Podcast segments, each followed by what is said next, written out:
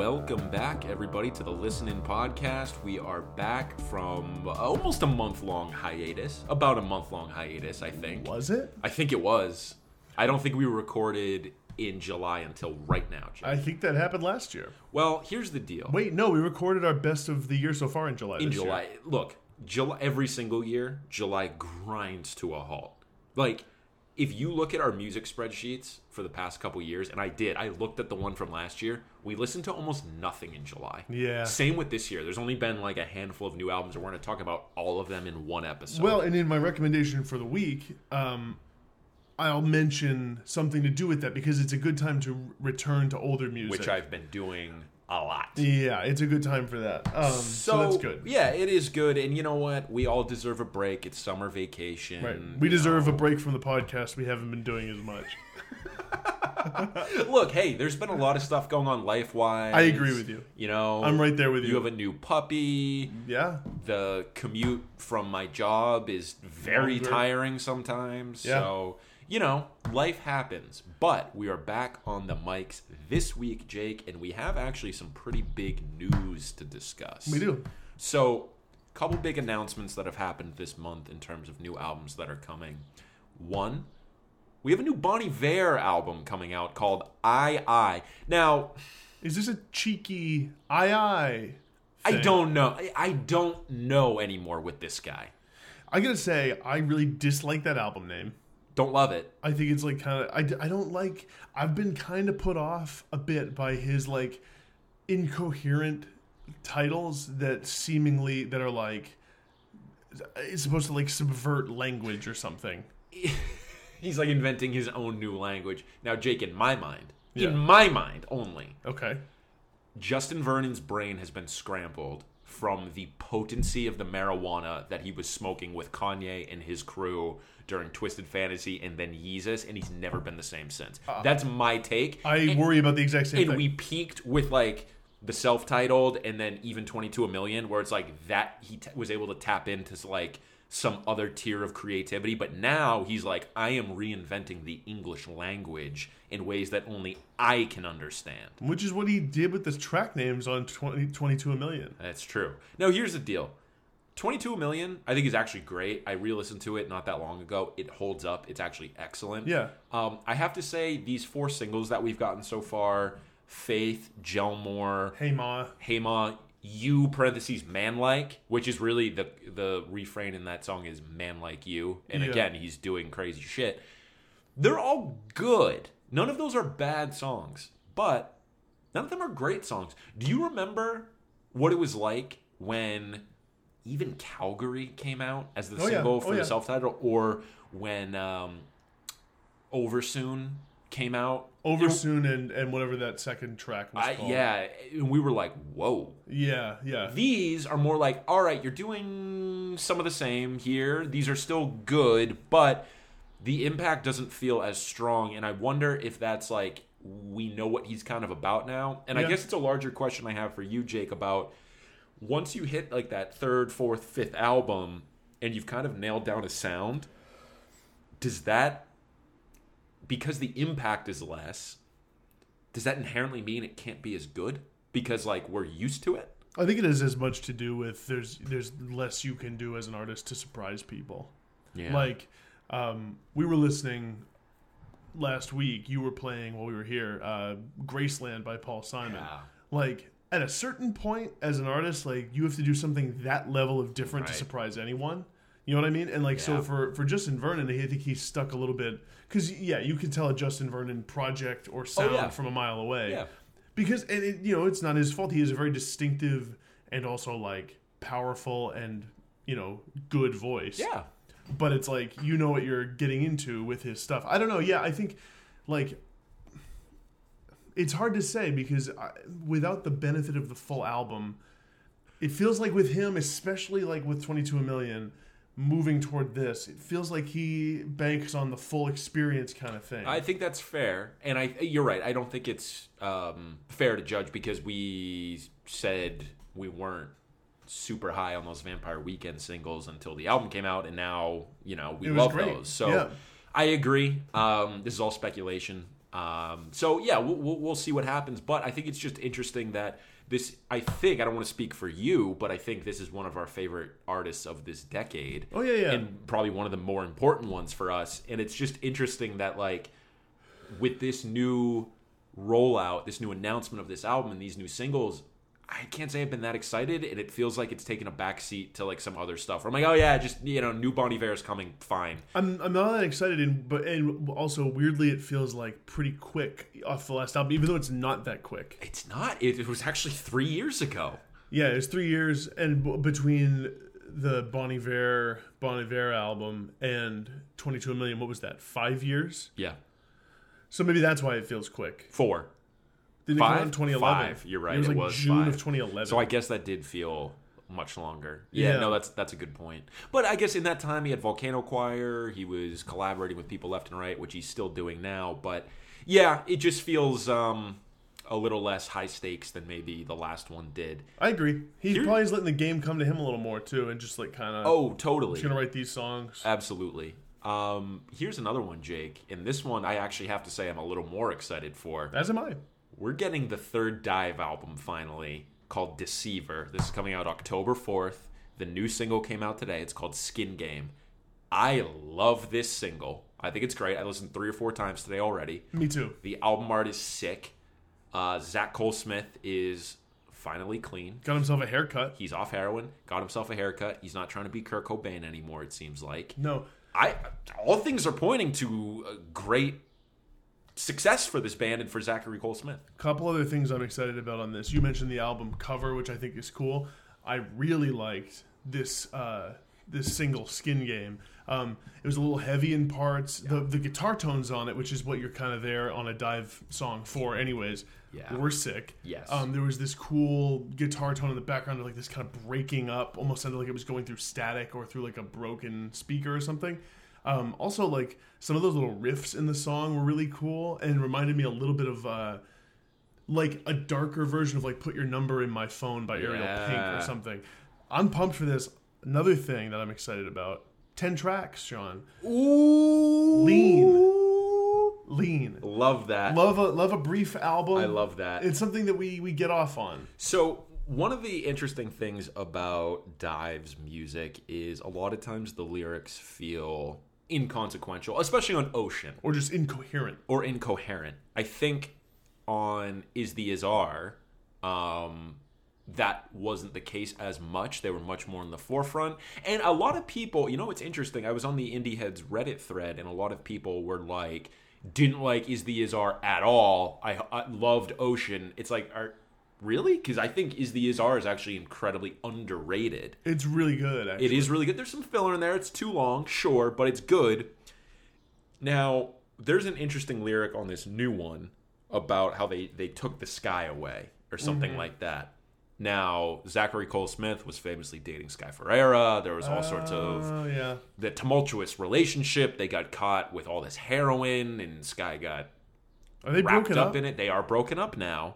And I just thought that was a very interesting lyric to have on your first lead single, and that had to have been on purpose. Seems like it. Because you can read that one of two ways, you know, like the literal sky taking it away, but also, hey, like I lost this person who was very close to me because I couldn't get my shit figured out, basically. So I just thought that was pretty interesting.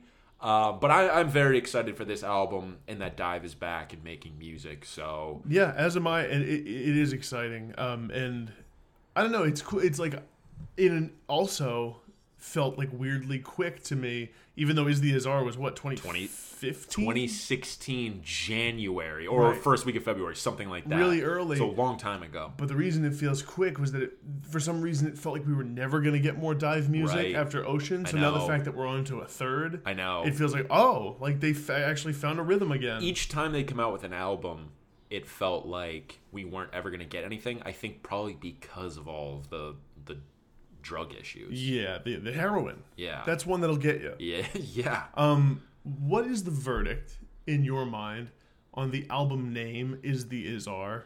Uh, it's needlessly confusing, and I think I don't love it. I gotta be honest. I don't like it either.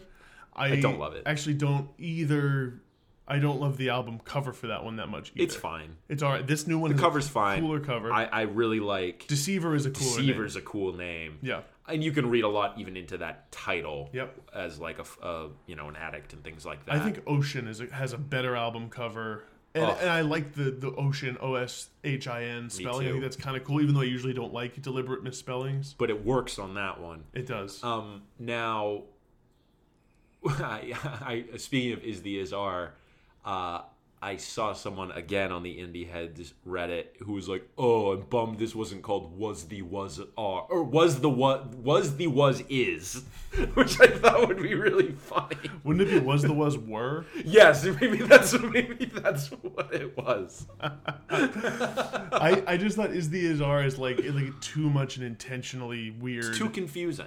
shitty name. Yeah, yeah. yeah. I didn't like it. Anyways, Um, yeah, so couple new albums, couple new singles there. Hey, here's another one, Jake. Now we already knew about this album. The new Alex G album is coming at the end of August, I think. New Mm. September, single I think. September. 13th September. Yep. Uh, new single called Hope, which goes along with the single we already had, Gretel. I think these two singles are off the charts good he went two for two on these. if the rest of the album is anywhere close to this, it's going to be on the same level as Rocket. It's going to be one of the best of the year. Alex G seems to be on a hot streak here. I would say this is probably my most anticipated album for the rest of the year. It's mine as well, and because I have loved Gretel so much. Um, did you know that, that that song has sneakily amassed over a million listens on Spotify already? I'm not surprised. It's not so surprised. good, and it's so cool the way he he blends these disparate parts in such Mm. an interesting way. Um, I love Hope too. Hope feels a little more straightforward, um, and it has sort of that racing acoustic guitar going on in there, uh, which is great. It's nice to see that he's doing some kind of like different things on the album. I like couldn't be more excited. If if the album, like you're saying, is anywhere close to the quality of these two songs, it, it like will be close to my album of the year probably. Yeah. Um, he just seems like that. That's a dude who is on a real run. He, it seems like he's in a moment right now where he's like, "Yeah, I'm just firing on all cylinders." Think about the fact that he played guitar on some of the best songs on Blonde Like, with Frank Ocean. Unreal. Like, dude, he plays that guitar part in Self Control. I think. yeah, That's yeah. crazy. So cool. I love that song. I actually think. Ooh, it's tough. If you were to pick one between Hope and Gretel that you like better, For me, it's Gretel. okay, it's closer for me. I, th- it might be Hope. I don't know. I don't know. Yeah, they're both great. I I just Gretel hit me in in such an interesting way that has like not shaken at all. Yeah. I still really want to listen to it like pretty often. Yeah. Um, Hope I do as well, but I feel like, yeah, it just I had such a strong reaction to Gretel that I think that it has to be that one. Um, but they're both great. Um, how about this song, Sean? The, the, so Whitney has put out now three singles. One is very frustratingly not on Spotify still. FTA for Forever Turned Around or Turning Around. I forget which one it is. Forever Turned Around. Is that the name of the album? Too? The name of the album and the song is FTA. Okay. I think it's Forever Turning Around. okay. Okay. could be wrong. Um, and that he and so Whitney also released uh, the song um, "Giving Up." So Yes. they also put out a third single, "Valleys" (parentheses My Love). I think. Okay. Um, this is of the three so far my least favorite. Okay. But I think it's going to work really well in the context of an album. It's a little longer. It's Yeah. over four minutes. Um, it's just not as like hooky as giving up. Yeah, Yeah. as giving up, and it's. It's, it's what I love so much about FTA. That song is it's so lush Yeah, and like you get to just bask in the Yeah. guitar layers and stuff. Um, Valleys is really good too. A little longer, a little slower. Um, I, I gotta say, this is another album that I'm like super pumped for. It's In- right up there with me. When does this one come out? I th- I think it's August. This one's end of August. I I think think, so. Okay, and we are seeing Whitney yes. play 3S Art Space in Portsmouth. October 1st. Hand Habits is opening, which I'm very excited I about. re-listened to that album the other day. It's so good. That is, I re-listened this past week too.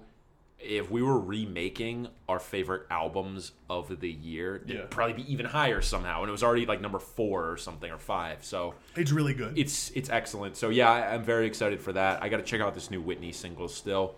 Uh, last of the new songs here that we wanted to talk about this week, new Taylor Swift song dropped today called "The Archer." Now, this is coming on the heels of two other singles that have already been released. I don't even remember the names. I don't really care. I thought they were a bore. I thought they were just like Taylor Swift as a product. Um, like we've kind of seen that trending the last few years.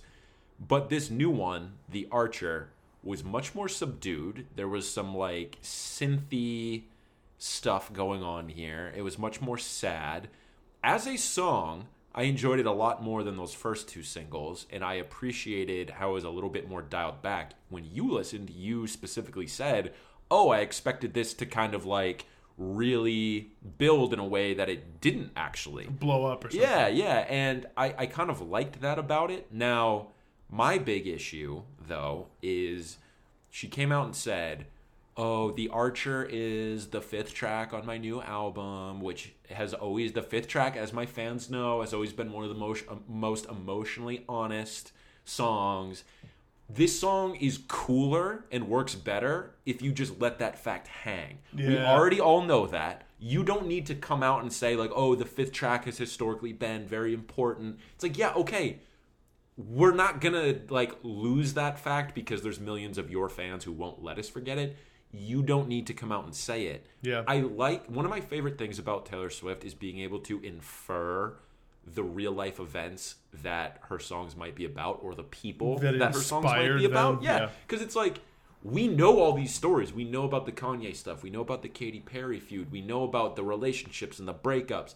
I like trying to piece together what songs are about which person or which situation. And if she gives it to you too easy, It's not as fun. No. Now, I think this song's actually decent. Um, but again, this still, in a way, is like Taylor being quote unquote emotionally vulnerable and open, but also just being like, well, I'm still selling. This is still my third single, and it's Yeah. the fifth track of my album. Ooh, so it means something. So everyone should listen to it. And the lyrics themselves, if you actually read into it, is like, well, that they're all kind of broad, to be honest with you. Yeah, uh, so I've listened to this song once. Um, I don't have a lot of thoughts. The only thing I'll say is that it didn't really leap out at me that much. I, I thought it was just sort of like this kind of boring, pretty straight ahead, soft synthy song. Nothing bad about it, but nothing that I But thought was when- exceptional. When you take the more dialed back synthy sound compared to especially those first two singles, which are Yeah, like way top. too much, saccharine, Well, sweet. I think that I guess what I would say Pop. is that be, just because this song is not that doesn't mean that this song is great or like That's a very good point. which is and it's totally fair if you I, I I didn't like dislike it. I just was like kind of left like It's a really good point. felt like it didn't really go much of anywhere and like whatever. I mean Taylor Swift's an incredibly talented songwriter and performer. Uh, Like I just I feel like I'm like Bill Belichick right now. That's such a such a diplomatic and just like, you know Andy Reid's a good coach. It's a good football team. Lucky to get a win. Meanwhile, they're like four and twelve on the season. Yeah, the the Patriots won seventy to six. Um, and he's like, "Good to get a win. Things we got to improve on." I, I so what I what I said was that I thought it was going to blow up at some point and kind of explode into a louder part. I'm eh, like you're saying, it actually is good that she subverts that a little bit and Yeah. keeps it subtle throughout. The song that's reminded me a little bit, little bit was like "I Love You Always Forever" by uh, Oh, by- yeah. by, what's her name there? Hold on, I had it up. Donna Lewis. That's such a good call. yeah, it reminded me of that, except no like big Boppy. Thing. Yeah, No. no, that's so true. it didn't really get hooky. Oh, Yeah. that's I like that. I like Yeah. that. Nice. Yeah, so um, a grab bag of new singles talk for the listeners a out real, there. A real grab bag. Uh, let's do a quick uh, July album recap here, Jake. I, I'm just gonna run through them, and then we can kind of pick and choose which ones we wanna we wanna mention here. So we had Thom Yorke come out with Anima, Jesca Hoop with Stone Child, Purple Mountains with Purple Mountains, Mike the rapper um, with Tears of Joy, and Mike the rapper is not his name; it's, just- just Mike. Mike, all caps. Freddie Gibbs and Madlib came out with Bandana. Uh, hey, a local band, Happy Just to See You, came out with a self-titled album as well. That is pretty good. We want to talk about. Uh, Bedouine, Bird Songs of a Killjoy came out. Joanna Sternberg came out with Then I Try Some More. Um, so again, we mentioned there's a grab bag of singles. I think this is a pretty big grab bag of albums. Um, now, here here's my initial take on all of these, Jake. I think there's one excellent album in here, and the rest are just pretty good. Well, let me guess which one you think is excellent. I'm gonna guess that it's Thom Yorke. That is correct. I think Anima. Anima is actually one of the better albums that have come out this year. Mm-hmm. I think this is on par with certain Radiohead albums. I think okay. this is actually probably and this might be sacrilegious. I think this is a better album than like Hail to the Thief. I think this is on par with like Amnesiac. Okay, okay. This album's sick. Yeah, it's it's really really good. Um, the the album. So I've not listened to the Bedouine album. I've not listened to the Joanna Sternberg album. Both good. The ones of this collection that I've spent the most time with have been Anima, uh, Tears of Joy by Mike, um, and the Happy Just to See You album. The the, the Manchester, Yeah. New Hampshire band. Big shout. Um, I, I want to give it a quick shout because I think it's a really good album. It's kind of like um, sort of a blend of almost like emo or punk with Yep. with country Yep. and like sort of rootsier rock. I've, I've been really impressed by like a lot of it. Um, the songs that I think would be worth checking out if you want to see what this band is about are um, My Best Friend uh, at 29 is probably one. And then the third track, which I'm forgetting. Um, ooh, what's it called? I'll come I've, back to it. I, I've only listened to this album once. I did enjoy it that one time. I do need to go back. And it is cool to hear the finished product of this album because you and I have been to uh, a few shows at this point where this band has played um, along with some of the other good local bands. Big shout out Something Something. Mm-hmm. Um, so I've heard a lot of those songs already, and it was cool to see what they sounded like on the record. So The other song I wanted to shout out was Two Week Notice. Yes. Decline. Yep. Really good song. Very um, cool. But but I agree with the anima the anima thing. I think that I'm not at the level where I'm really. It's almost it's weird. It's almost like I'm viewing it a different way. I almost don't even try to compare it to the Radiohead catalog. It's interesting that you have done that. Um, I don't know where I would like if I was going to rank all of Radiohead and then stick this album in. Um, I think this has been a really good album for me when I have like work to do. And Yeah. it, it almost it's a little bit like an ambient album in some Yeah. ways. Um, very electronic. Yep. It's it's like so Thom Yorke. very, It's very insanely so. Thom Yorke. So I wonder if this opens up a larger question about like where's Radiohead at right now? Because um, you know, you have Jonny Greenwood doing film scores, you have even Thom Yorke doing film scores and, and soundtracks. Suspiria. Suspiria, exactly. Um, you have the different members of the band doing, you know, different projects right now. Do you think the Thom Yorke solo record or records going forward is now an outlet for maybe some of the ideas, melodies, whatever that may have ended up on Radiohead albums. Yeah, I think probably And I because I, do- I would be willing to bet this is the time in life that it has been the hardest to coordinate with the band. Yes. Like they're all, I think all of them are, if not in their late forties, in their early fifties. Yeah. I think Thom Yorke's like fifty-one or fifty-two. So crazy. Because, like, it's funny. Thom Yorke has this ageless quality about him Yeah. where I don't think of his music as being made by someone in their 50s. I No, just think of it being made by Thom Yorke. He's definitely in a, officially an older Thom Yorke mode, though. Even though his music doesn't reflect that as much, because he sounds the same. yeah. His like the way he looks now Oh, with the gray oh, beard. for sure. But if you didn't know what he looked like, or you didn't know who Thom Yorke was, you'd be like, "Oh, who's this like twenty-something uh, electronic wizard?" Firebrand. yes, exactly. Yeah, yeah, yeah. Um, and it's interesting because you know if you, you know, Bob Dylan, Neil Young, Bruce Springsteen, these guys are well into their sixties and seventies, um, and you think about them as putting out old guy Yeah. music.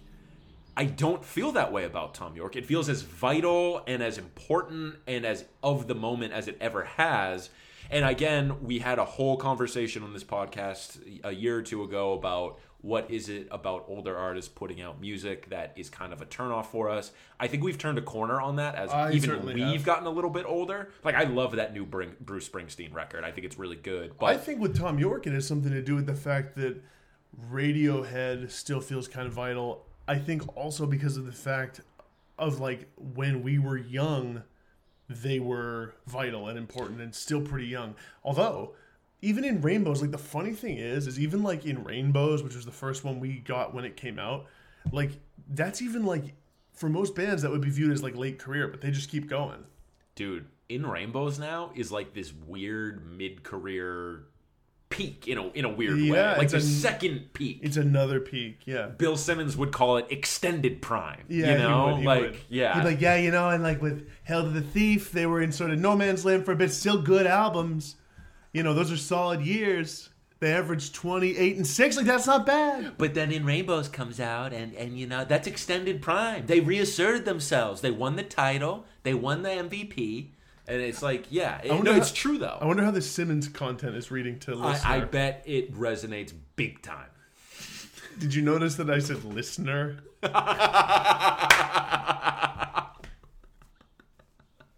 was hoping you. It's like you. al- I didn't. I didn't notice. You almost have to listen to Bill Simmons if you want to listen to this podcast. Yeah, and us. Um, do you have any other Thom Yorke thoughts? No, I, I just I think this album's awesome. I, I think. um Oh my god, I'm I'm I'm blanking on the song names on the song name because it's right like now. one long electronic. Well, experience. okay, the one, and I'm about to get it. Oh, Dawn Chorus. Yeah, it's great. Oh my god, It's really cool. That that is like that is so good. You know, I gotta say too, um, I'm a very rude person. Yeah. Uh, Runway Away is great. Who your real friends are? Who your real friends are. Awesome stuff. I think I'm a very rude person. Sounds like it would be a James Blake song from that first album. Yeah. So uh, I was talking with big friend of the big friend of the pod, Kara, and she was like, "What does this song remind me of?" I was like, "Oh, you're thinking of that shitty Godsmack song from the early 2000s." And she's like, "Nope, not what I was thinking of, but it kind of reminds me of that." Very interesting. Okay. Yeah. I want to give a shout to this Mike album. Okay, yeah, because I haven't listened to this one yet. Okay, it's it's really cool, and if I think anyone who liked, as I know you did, Sean, and I did, Earl Sweatshirt's album uh, from last year would dig this album. I couldn't call out a song. I couldn't call out any specific part because it feels like a big long sort of blur, kind of like Yeah. that Earl album did. Yeah. I really have been digging it. It's another one I've been putting on when I got to churn through stuff or when I have like I want to have an active listen that doesn't revolve as much on lyrics. Yeah. I've been finding this to be a really Very good nice. one, and it Okay. has that kind of like mumbly, lo-fi rap feel. Cool. really good. Uh, I, I need to check that out. Um, speaking of rap, I, I thought that Freddie Gibbs and Madlib co- collaboration, Bandana, was was very good. Um, I've still only listened once. I think when it first came out, I was much more hyped on it, and as I've listened a little bit more, I've been like, you know what, this is like very good, maybe not excellent or great, um, but I do really enjoy it. Pusha T has a nice little verse on there that's fun. Um, the the production by Madlib's always going to be good, and I think Freddie Gibbs brings it. Um, so that's been a good one, and I ha- I want to shout out the Jesca Hoop album, Stone Child, as Yeah. well. Jesca Hoop kind of came out of nowhere for for you and I at least at the beginning of last year, and with Memories Are Now. And uh, I have to say, I think Stonechild is right on par with the quality of Memories Are Now. It's really good. There's parts of this album, and I guess probably as much um, memories are now that, that it reminds me a little bit of like of Joanna Newsom Yeah. Oh, There's- oh, oh, both those albums, absolutely. for yeah. sure. There's parts of it that are a little Newsom esque. Yes. Um, yes. Worth talking quickly about the Purple Mountains record. Yeah, yeah. Uh, David Berman, I think is his name Yeah, from, from- Silver Jews. Also, he's just like also a poet. Yeah. like a pretty, I guess, like also known as a poet. That's um, cool. I think this album's pretty cool. It's kind of set like his lyrics are really biting and witty. Yeah. Set to the tune of like these kind of like Americana style songs. Um, and they're funny. He has like a real lightning razor Yeah. wit. Yes, he um, does. I've listened twice to it so far. One of those was today, and, and I definitely really enjoy it. I think you have to be in the mood. To your point, You you absolutely have to be in the mood. I've listened like one and a half times. I listened once all the way through, really enjoyed it. Then I've tried to go back a couple times in different moods, and it hasn't really struck me. I do think you need to be in a mood to be like, I'm listening for lyrics here. Um, it is very good. It's just that like I again I need to be in the mood for it, so I haven't gone back as much. But I think overall with July and with this summer so far, things have definitely slowed down. Yep. Um, there's still been some good things here and there. Again, though, for me at least, I think other than the Thom Yorke album, uh, I don't know how much of this is going to end up ranking for me. Time will tell. I Yes. think that some of these I gotta let I gotta live with a 'em little more. I think to include Mike, possibly Purple Mountains, and I've listened to Happy Just to See You a lot. Like Mm-hmm. Yeah, it- yeah, like nice. it sounds like a Homer thing, and it probably is. Yeah, but but I, you know, there's no denying an album, even if you know the people or have Yeah. seen the people locally. If you're listening to it, if you're going back to it and That- like something about it speaks to you, it's, it's important, and that's how I felt with that. Which I think to a band that you were vaguely familiar with on a local level, That's like kind of the best compliment you can give. pretty much. Is yeah. like is just the is just dude. I actually like like- this.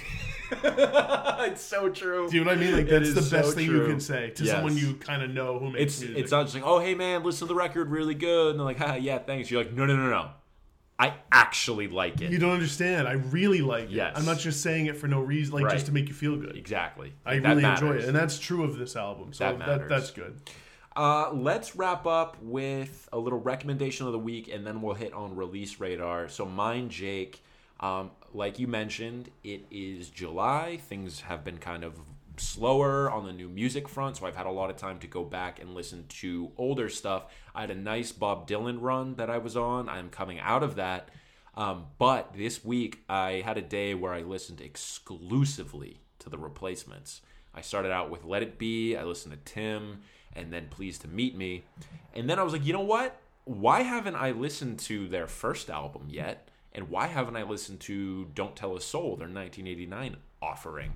Um, and so I listened to both, and I have to say, both of these are really good Yeah, this band, the replacements, uh, nothing but consistent. Like, okay, so Don't Tell a Soul came out in 1989. This is when it was basically just Paul Westerberg, and like the band was definitely like about to be defunct.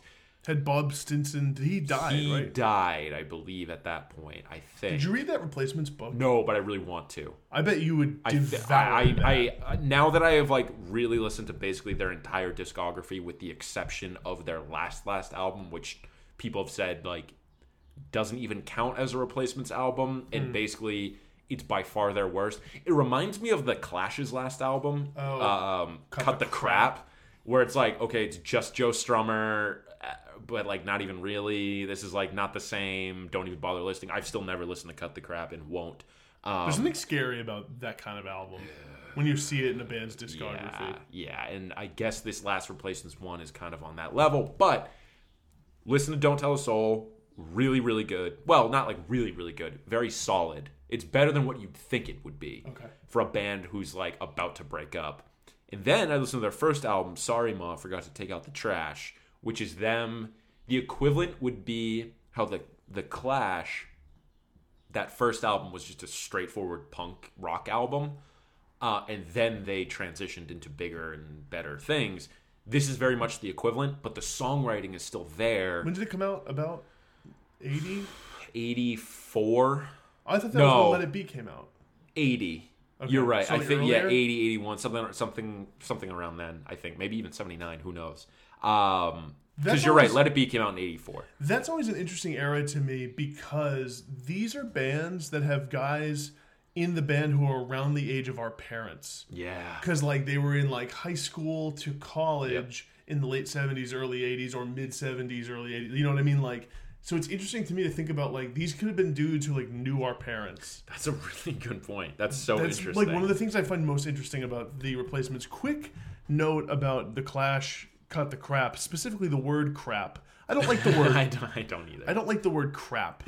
no, I don't It either. to me is such a middling, like I'm fence rider word. it's like just say shit. Just say shit, or honestly say poop, which I think is funnier. you know what's really funny too? Crud. Crud is funny too. Crud's funny. Oh, crap, crud. crap, crap isn't that funny. Crud is really funny. yeah, man, crap is just like it just feels so like I. Oh crap. yeah. all right, well, even that is making you. me sick. Uh, yeah, I I totally agree with you there. So Bad album title. So you were mentioning the replacements. It's an older band. Older band. Um, I okay. So sorry, ma. I forgot to take out the trash. Came out in eighty one. Uh, Hootenanny came out in eighty three. Let It Be came out in eighty four. Okay. So quite a run in the '80s for them. They were there kind of the whole way. Um, Don't Tell a Soul ended up coming out in '89. So they kind of had this run from '81 to '89 of nothing but consistently good albums. And I have to say, like I was always into Let It Be, Tim, and Pleased to Meet Me. Last year or the year before, I think I went back and listened to Hootenanny and finally listened to Don't Tell a Soul and Sorry Ma.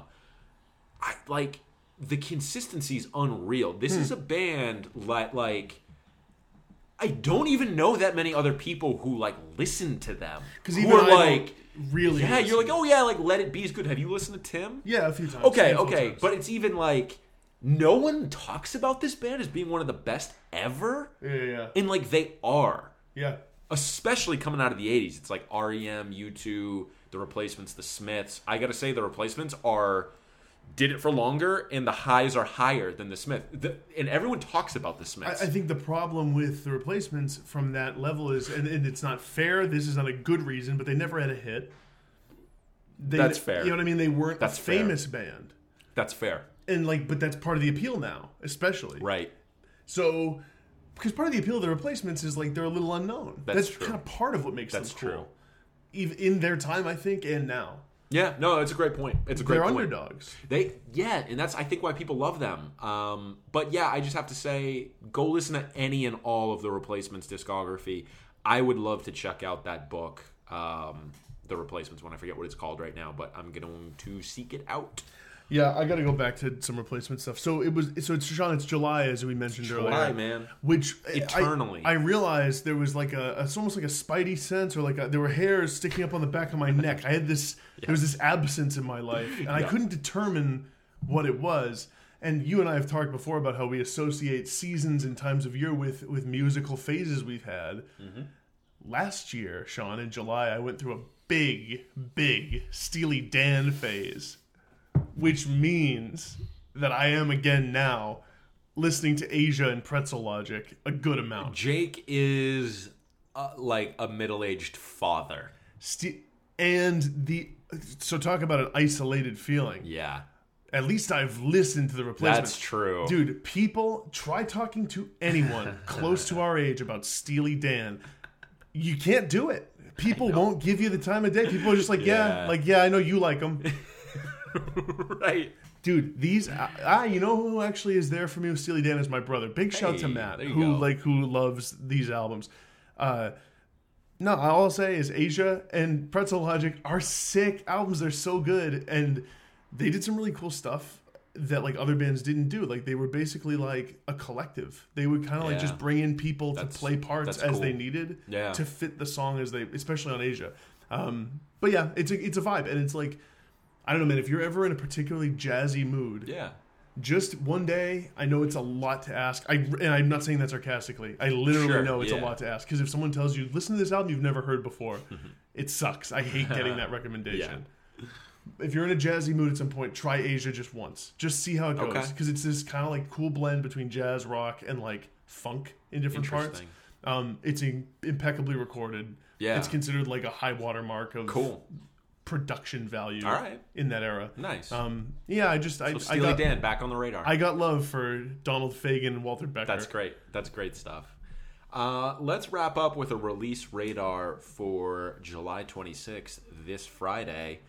Two albums of note here, Jake. One, Chance the Rapper, his debut album. Oh, is coming out. That's un- That's not real. That's It- fake. but I know, but like technically, it's his debut album, which is bullshit. is. Because Chance the Rapper has actually already jumped the shark, and I think is now like teetering towards not great slash lame. Maybe I think that might be my hottest take going right now. Uh, Chance the Rapper was never someone who I was gonna like be down with for that long. Okay, thank you, because I feel like he got all this cachet, and now He was born in 1993. wow, That's crazy. wow. Younger than us. and now he's coming out with uh, his debut called The Big Day. So That's it. You know, I, I I think I've heard a couple of his singles off this, and they're good, but we'll see. We'll see. Chance, I'm gonna give you a chance. A. The last Well one we have here, Jake Spoon, is reviving the greatest hits compilation with call with, with their greatest hits called Everything Hits at Once. That's a good. I love this. That's a good I love name. that in the year 2019, this band is like, you know what? We've had a long career. We have a lot of good songs. Let's put out an official greatest hits. Not a Spotify playlist, not any of this bullshit. We're putting out a physical greatest hits. I love it. We I- need more of these. I do too. And you know what? Spoon is probably a good greatest hits band. I'm gonna check this out. I bet I'm gonna listen. As much I think they want my soul is the album by them that I've gotten the most into ever. Like Mine was ga ga ga ga ga.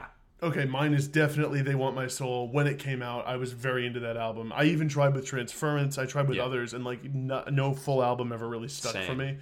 That one did. They Okay. soul did. But I, I feel like everyone has their one spoon album. yeah, that probably. So I'm gonna listen to this greatest hits. I think it's cool.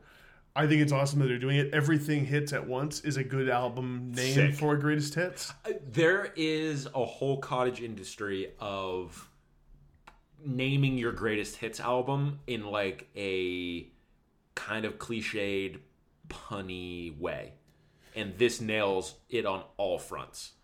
Can I, I'm sorry, I gotta go back to this chance thing. Okay, okay. Is the Yeah. only thing that makes it an album versus a mixtape was it? Is it on a label? Correct. It's self-released. I don't know, man. I don't know. Honestly, I think if you just put something out and you want to call it a mixtape, you just can. Well, he's the only one who cares about mixtapes, as he says in that song, mixtape. I mean, wh- yeah, I think you might be right. So uh, it is kind of bullshit. It is bullshit. Yeah, I'm stuck. on Coloring Book was an album, okay? it. Was his third album, Right. Or Like, something come on, dude. because he had acid rap and then he Yeah, had something else, I think. whatever. But I shouldn't be stuck on that for some reason. That annoys no, me. it, it kind of annoys me too. Because like you could release any of those on vinyl. You could release any of them on a CD. Yep. Yep. Coloring book certainly felt like a fully fleshed out statement. Uh, the term mixtape and album now in the year of our Lord 2019 does not matter. How They're interesting is it that we still measure time by the year of our Lord? we As another tangent. we like sort of don't. I think we say it um like making fun of it now. It's ironic. but but but it's still the year that it is. Oh, that is true. You know no, I mean? oh, I see what you mean. Like we're measuring our years off of when like Jesus allegedly died. Yeah, that's fucked. That's weird. But Isn't hey, it when he was born? No. after death, dude. Yeah, he died in. it's the- even weirder. He died, I guess, in the year zero. Correct. He started the year zero. Yeah, because like Peter, the first pope, I think took off, like started in the year zero. Dude, none of that's real. Do you think none of it's real? Hmm. A man named Jesus did exist and did die. Oh, sure, that yes, yeah, And take that as broadly as you want. I agree with you. He happened also to be alive during a period of history when claiming to be a messiah was um, a social fad of sorts, there you go. and was something that many other people did. Again, take that for what you will. We're not refuting anything, or yeah, confirming anything. or confirming anything. But who would we we, just be to confirm? are. Is the is are. Is the is are. That's a good way to wrap up. That's right. All right. Well, we'll see you next time. Everybody. Thanks, everyone. Bye.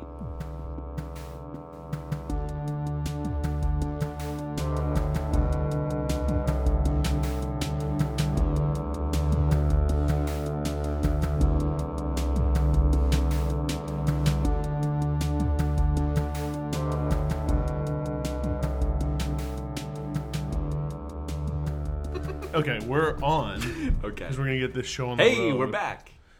Um, we're in the pre-show, right? Yeah. Okay. Yeah, yeah, yeah. I It's the thought- pre-show, but Yeah. you know. Abbreviated. You said you had something, I think. Uh, for yeah, it? was. Let's rank the Tarantino movies because Okay. in honor of Once Upon a Time in Hollywood coming out, let's rank our favorites. Okay. I rewatched Inglorious Bastards recently, and oh my god, that movie is good. That was based off. I watched that because The Ringer put out a Rewatchables podcast about Inglorious Bastards. It was one of the best movie podcasts I've listened to. It was great. It made me so excited to rewatch it. Mallory Anyone- Rubin is a nice I- ingredient to throw into that mix. excellent. She's so good in that role. J- and the the chemistry that her and Jason have So good. off the charts. Yeah, it is. And then Chris Ryan is like a perfect, just kind of like middleman for that. That was a great crew. Was it Jason Yeah. or was it Fennessey? Oh, was it Fennessey? It was Fennessey. You're right. Either way, It- you're right. dude, could you imagine a Jason Mallory and Chris Ryan pod? Because Jason was on this Top Gun Oh. one that I ended up listening Didn't to. listen to that. And part of the reason why I listened was like, ah, Jason and Mal will have good chemistry on this, and they did, and it was enjoyable. Did you finish Harry Potter? Binge mode. I have one episode left. What I've been doing, Jake, is I've been playing Battle for Middle Earth 2 and Mm-hmm. just ripping through podcasts. Um, That's great for that. it is perfect. I had a great Tuesday last week playing Mario 64. Yeah. I tore through a yes. So I've been listening to that. I've been listening to all the new Russillo podcasts have been coming out. The SVP and Russillo. I've been listening to the Russillo solo podcast. He did one yesterday about like quarterback tiers. Oh, I didn't okay. take in a word of it. No. barely i because like the i was like in a pretty intense uh skirmish in battle for middle earth too Okay. and they were talking about like lamar jackson and he's like you know this lamar jackson thing are, are, are we doing this and i was like I gotta be totally honest with you. I think Russillo is your best impression that you do. It, that's like pretty i think good. it might be too You like have his voice down in a in like because we both have kind of deep voices You have very similar voices, Yeah. but you do the affectation pretty well. That's I've good. been listening to them a lot too. Yeah. So I, I've been listening to them. I've just been ripping through podcasts, dude. Before I know it, I'm gonna be caught up on season two of Revisionist History, rounding the corner to, season three. Have you listened at all? I am almost caught up. I'm. I have one episode to catch Okay. up to it. And then I also have the George and Paul Beatles episode to listen to of that Yeah, other dude. podcast we talked about. Uh, so I'm working my way through some pods here. Churning. I, I'm trying to get back to reading a little bit as well. I finished Love is a Mixtape, which was exceptional. I thought that was so good. I'm glad you read it. There's two books that I'm currently in the middle of. One um, is the uh, oral history of The Wire. yeah. Halfway through it, Still need to start that. stopped that so that I could start the next book that I'm halfway through, which is a, a history of 9/11. Mm. Uh, so really cheery reading for me between you know systemic racism uh, gone awry in the and ex- and prestige TV. in the in the experiment that is the American city, right, right. uh, and you know a pretty horrible terrorist attack. Now, what, what what is the status of 1776? I have let someone else borrow that book. So that's kind of where I'm at with the People's History of the United States. Is I'm like a quarter of the way through, and I'm like, this is really good, and then read other things. Did Yeah, a I- whole Harry Potter reread So- before I finished it. I let someone borrow 1776, and I believe they have not even started it. I have the best intentions with reading, and I Josh, big friend of the pod, suggested this. Baby. he's like, dude, just get on the audiobook. You love podcasts. Why not listen to an audiobook? And I was like, I've always had this weird aversion where I'm like, no, it's not the same. It's cheating. It's cheating at reading. It's like, fuck that. I also would be You don't finish books as it is. I would And also, then you feel guilty. yeah, for not finishing the Yeah. book. I'd rather just have a good experience. And audiobooks are sick, dude. I'm, I think I'm going to get on that train. You know what I did? This is the most me thing to ever do, I think. Yeah. Even any above anything that involves the Beatles, birthdays, or 9 11. Yeah. This is somehow more me. I, on Christmas Eve last year, because I wasn't feeling in the spirit whatsoever, Sounds about right. Sounds very you. Sounds very me. I was out of the spirit. I looked up on the podcast app a reading of a Christmas Carol. I tried to find one. There were no good ones, so I just mm. found like the best one I could. I went for a run in the snow It's amazing. listening to a Christmas Carol, and I ran by St. Catherine's, Ah, th- which gave me a little bit of the feeling of like, hey, I'm running by whatever Christmas Eve Mass is going on. wow. Now, on a scale of 1 to 10, Jake, how depressed were you? Before that, uh, like a four, after like a two, Oh, okay. But, like, so but not very. but still like a little. Christmas time, the last few years, I've been like as depressed as I'll get. You know, a lot of it is because it's seasonal depression. Affective disorder. But also that I'm like, oh, Christmas. Like, why can't I get in the spirit? It's like, well, you're an adult and And I think you don't what- believe in a fucking thing. I, right, that's where I'm at, and I think what it is for me is that um, I've had a couple of my most boring, sort of no Yeah. nothing Christmases the last couple years. Plain hamburger. ever. No nothing. Yeah, like Yeah. I think one of the more recent years, it was either last year or the year before because they were the same thing. Right. I like went over my family's house. My mom was sick. Yeah. She was in a bad mood. Yep. And like it just nothing really came together. It just was a weird day. Yeah. But like, yeah, I think what it is, what I've realized is like, I all I can do, the only thing in my power is just do something that I like that I equate with Christmas. Yeah. You you you have the choice to do that or not. That's Yeah. up to every person. Um, and I was just like, I'm gonna like try. I'm Yeah. gonna give it a go. Yeah, Just to see what feelings I can conjure. And I'll I, say I like that. I think what I what I attained was like a thirty percent Christmas spirit. That's not bad. no, I take That's it not now. bad at all. Hey, that's better than most. You Jake. remember like the, the little the tingly feeling I do. that you used to And get? you, you got that a little bit? I got nah, it was less than thirty percent. It was like fifteen percent. You know, as I got a little bit older, that pure excitement went away. And then I, I had this nice little run with like Christmas Day basketball where I got really into it. Mm-hmm. And now, even that, I'm like jaded and cynical about it too. Yeah. Christmas afternoon's the worst part. Why we're talking about Christmas on July Dude, twenty fourth, I don't know. Because this again is is is very Jake. Um, Yeah. So let's let's quickly rank our favorite Tarantino movies. Okay, so I'll start because I have fewer. Okay. I've only seen, I believe it's six. So I've seen Reservoir Dogs, Pulp Fiction. Uh, I have seen um, The Hateful Eight, uh, Django Unchained, and um, uh, Inglorious Bastards. I feel like I'm missing one there that I have seen. I Um, have not seen Jackie Brown. Jackie Brown, Kill Bill, Kill Bill Two. I've seen Uh, are we counting? Um, Wait, that's it. Death Wish or whatever. I Grindhouse. I'm, I'm not not. going to count that. No, either. and so Once Upon a 'Cause I haven't seen it, Once Upon a so- Time is his ninth, right? Okay, yeah, that so makes sense. okay, so I've only seen six or five, six. So I think at the bottom I go Hateful Eight. Yep. Then moving up one, I would put probably, um, I think, Django. Yep. And then, like I said before, is where it gets tough because I think next, until further notice, and this would probably change if I watched it, I'll go Bastards, Reservoir, Pulp Fiction at Okay. one. With those two at the top, always kind of switching, Okay. and like Pulp Fiction being the presumptive one, Yep. and sometimes taking a back seat to Reservoir Dogs. Okay. Um, I think It's good ranking. if I watched Inglorious again, it might climb. So that's exactly what happened to me on my last rewatch, Jake. Uh, I was kind of blown away by it in a way I didn't quite expect. So here, here's my ranking from bottom to top. At number eight, I also have Hateful Eight. I think that's the weakest Tarantino entry. Uh, again, I haven't seen Grindhouse, but Hateful Eight, you know, it's good, but it's not, it's not great. After that, I have Kill Bill Volume Two uh, followed by Kill Bill Volume 1. Now, I haven't seen these in a number of years. I was a little bit younger. I didn't quite understand, I think, what was happening here, what was going on. I kind of watched it as a surface level kind of revenge movie. Um, and uh, although I enjoyed it, it wasn't to the level of the next tier of Tarantino. But I do need to go back and watch those again. Um, so Kill Bill 2 coming in at 7, Kill Bill 1 at 6. Number 5, I have Jackie Brown. Pam Grier's excellent. De Niro has a fun turn in this movie. Uh, it is like it's what you would come to kind of expect from Tarantino at this point. But I think when it came out in '97 or whatever, um, well, actually, you know what? I bet people were like, "Oh, this is Pulp Fiction, but not quite as good." Isn't it on a plane? part of it is Oh, like oh. but no it's like Oh. just in la i think or Okay. something um number four i have django i think DiCaprio's performance in this is excellent. I do think this movie drags once he dies.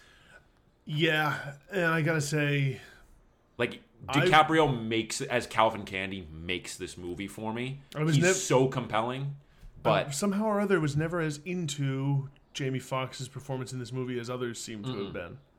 and Christoph Waltz is doing a lot of the same Christoph Waltz stuff. Kind of nice to see him be a good guy, though. Oh yeah, absolutely. Alexandre Dumas was black. That's it. That's that's good. Uh, so number three, this is gonna be a little surprising. Pulp Fiction. Okay. Um, that has more to do with how much I love these other two than with anything that's wrong with that movie. I will say, Jake, scenes in the Watch story with Bruce Willis, with his girlfriend, Zed is dead, whatever. The Gimp scene's amazing. All of that's great, but I think it drags a tiny, tiny bit. That is totally fair and totally true. I think that the uh, the Vince Vega Oh. and Jules scenes So good. pop off the screen more than like The maybe Wolf, they're like among the they're in Harvey the Keitel. absolute top echelon absolutely. of like scenes in a movie, and I it's like agree. most of the movie. I agree. It seems. Um, I'm putting Reservoir Dogs at number two. Um, I think how tight that movie is, the the bottle nature of it is something to behold. Number one, I'm going to Glorious Bastards. I love I'm it. doing it. I think it's time. We are 10 years removed now. I think it's okay to now canonize this as a true classic and masterpiece. Mm-hmm, mm-hmm. Highlighted also by the fact, and this is such a flex by Tarantino at the end of that movie, you have Aldo Raine saying, "You know what? I think this might just be my masterpiece." So okay, Everything about this movie is just on the edge of your seat stuff for be, so many reasons. I gotta be totally honest with you. I did not understand that that was something he was intentionally doing until I listened to that podcast Yeah. about it.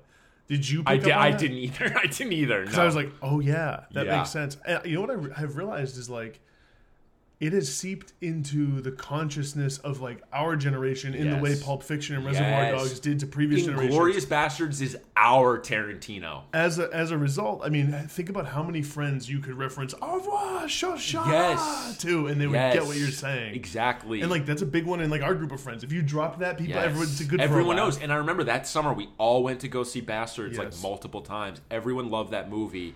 I think Pulp Fiction was the previous generation's Tarantino, where they Yeah. saw it in theaters and they were blown away as they should be. But by the time we were watching Reservoir and Pulp Fiction, we were already like, whoa, th- these are like these classics that already have this reputation.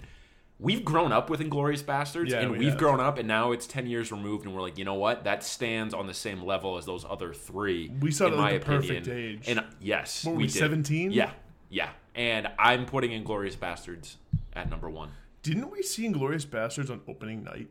I saw it uh, so many I, like I because I, I was working at Cinemagic. I think we maybe had an employee showing. I think there was maybe So I wasn't working there yet. Yeah, I think I saw it opening night. I saw it again after that. Like I just saw it so many times. Yeah, I'm pretty sure I saw it really early on, and I remember vividly the experience of, for the first time, being in an adult Yep. movie that the entire crowd was amped to be Yes. at and was like really laughing Yes. at the funny parts, like really engaged with the mm-hmm. action parts. Like it was like a sold out show, is my recollection. Yeah. and just being like, like loving that experience. Because going to see a Tarantino movie the night it opens, I get the feeling, and I'm interested in your thought on this. I get the feeling that Once Upon a Time in Hollywood might have a slightly different vibe, based on just like what I have gathered from trailers and stuff.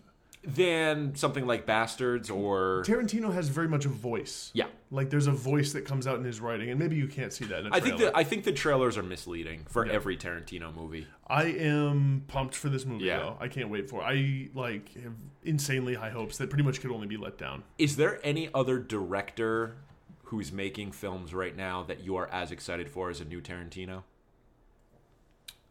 No. I don't think there is for me either. There's not. I would say Scorsese, but Scorsese's past his prime and He past his peak. He's- next closest. but also, I don't know, Chris Nolan. yeah, yeah, I get up for a Christopher Nolan movie. Um, I would say- I mean, there's there's some other art house directors that I'm very much into, but it's not the same as like a because Tarantino has one foot in like I make critically acclaimed movies, but also they're for the people. And yeah, they're like pulpy and Yeah, kind of yeah. Yeah, I think it's Tarantino is is the so, director too. I look most forward to. It's like an event. Who would you say are like three of the actors where like you will go see a movie they're in pretty much no matter what? Leo, Yep. um, Gosling, Okay. Brad Pitt. Honestly, is up there, and the fact that Yeah. they're in a movie together Can't wait. is I'm so stoked. amazing. What about you? Well, this is sort of obvious, but Daniel Day Lewis. Oh, Daniel Day, obvious, but uh, yeah. Now, is he officially retired? Is that That's what he claims, but like he also became like literally a cobbler for like five years at one point Right, in the late right, '90s. So like, that's hilarious? I thi- I don't know. Was that for a role? I think it's ambiguous, like what it was for. He's an interesting guy. Daniel Day is actually probably number one on that yeah, list. like dude, if he. So there's only I think one Daniel Day Lewis movie that has like a negative Rotten Tomatoes score. I think it's that movie Nine or something. It's called. oh, okay, yeah, I think it was like a musical. yeah. It bums me out that he has a blemish on his record. Doesn't really matter. I but if he came back, man, I'd be so pumped if he came back. Be cool to see him work with Tarantino. Oh my Imagine god! that. Can you imagine? No. I, I'm sure we're forgetting a ton of people, but off the top of my head, those are the those are the ones. Yeah, Daniel Day for sure. They're all up there too. Yeah. Okay. Yeah, Well, sounds good. Well, I'm very excited. I really quick also on like the time of year front. Yeah, dude.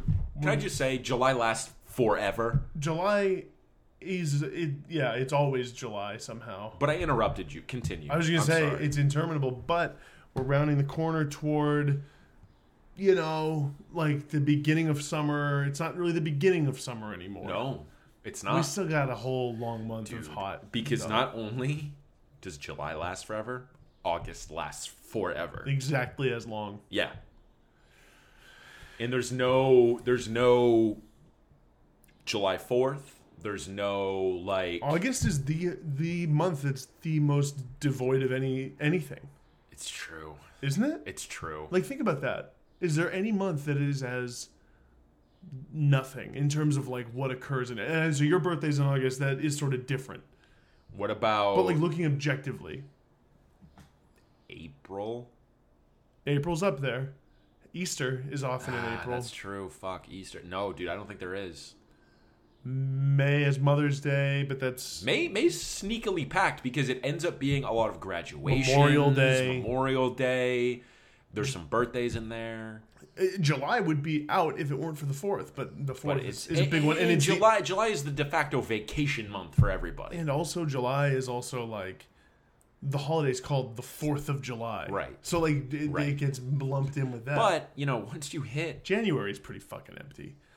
Yeah, but like it's so closely associated with New Year's. So but okay, you get New Year's Eve, which is really the party. New Year's Day true. sucks and is I guess- depression in a day. I incarnate. it is, dude. I, I, guess January is up there in that conversation too. I would say New Year's Eve, New Yeah. Year's Day Yeah, is among my most depressed days on oh, as On- I on round my way planet Earth. through a calendar. Yeah, even that's- though I have the day off, it's always as I'm about to go back to work. yeah. and because you're always out drinking or whatever the Yeah. night before, I always wake up late, Yep. and then it's like, oh, it's My day's January, so it's fucking dusk at lunch. And it's dark already, And you're you're staring down the barrel of another fiscal year, Jake, and at of work. like of like a lot of work that you put off as Christmas was. my one of my favorite jokes that you and I make is every year when it gets dark out, gets earlier and earlier. Yeah, and I say this to people at work, and I'm like, you know, it's 2:30 p.m. and it's pitch black out, and, and, and it. At first, it, it got laughs, and now people are just like, yeah, like, right. Yeah, It's dark. You're like, okay, that's all right, man. Like it, every Yeah. year with this. I know, I know. Yeah, no. Anyways, yeah, uh, good, good pre-show. Let's dive in. We got a lot to, Yeah, we uh, do. lot to talk about here. All right, here we go. Three, two, one.